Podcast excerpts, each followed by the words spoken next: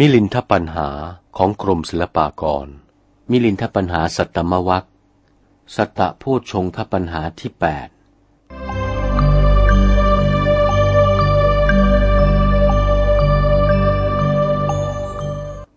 ถามว่าโพชงเจ็ดประการโพชงเป็นองค์ที่จะให้ตรัสรู้มีกี่อย่าง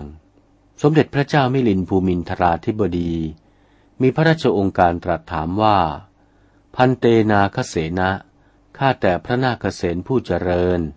อันว่าพระโพชงนี้มีกี่ประการ พระนาคเสนจึงถวายพระพรว่า มหาราชะดุรานะมหาบพิษ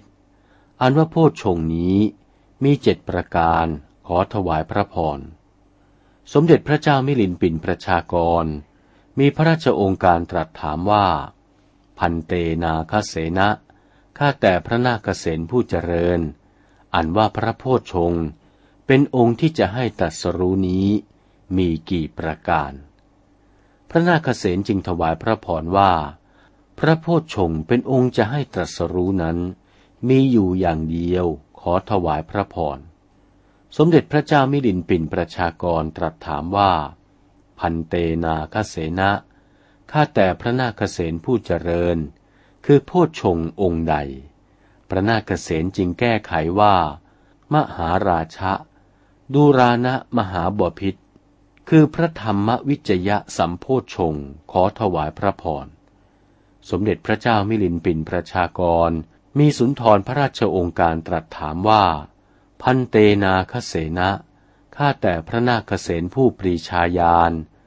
พระโพชงที่จะเป็นองค์ให้รู้มรรครู้ผลก็องค์เดียว ก็ทำไมจึงว่าพระโพชงเป็นองค์จะให้รู้มรรคผลถึงเจ็ดองค์ โยมยังสงสัย นิมนต์วิสัชนาให้แจ้งก่อน พระนาคเษนจึงถวายพระพรว่า มหาราชะดูรานะมหาบพิษพระราชสมภารเปรียบปานดุดหนึ่ง ดาบกับทั้งฝัก อันบุคคลยังไม่ได้ถอดออกจากฝัก จะฟันลงที่ไม้ ไม้จะขาดหรืออย่างไร พระเจ้ากรุงมิลินปินกษัตริย์ตรัสว่า หาไม่ได้ พระนาคเษนจึงถวายพระพรว่า ชั้นใดก็ดี โพชฌงทั้งหกนี้ เปรียบดุดฝักดาบธรรมวิจยะสัมโพชง เหมือนตัวดาบ โพชงทั้งหกย่อมอาศัยธรรมวิจยะสัมโพชงก่อน จึงให้รู้มรรครู้ผล เหมือนฝักดาบอาศัยตัวดาบ จึงฟันบั่นรอนสิ่งทั้งปวงให้ขาดได้บพิษพระราชสมภารพิ่งเข้าพระทัยด้วยประการชนี้ สมเด็จพระเจ้ามิลินภูมินทราธิบดี ได้ทรงฟังก็มีพระโสมนัส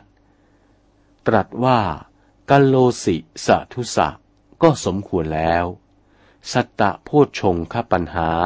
เป็นคำรบแปดจบเท่านี้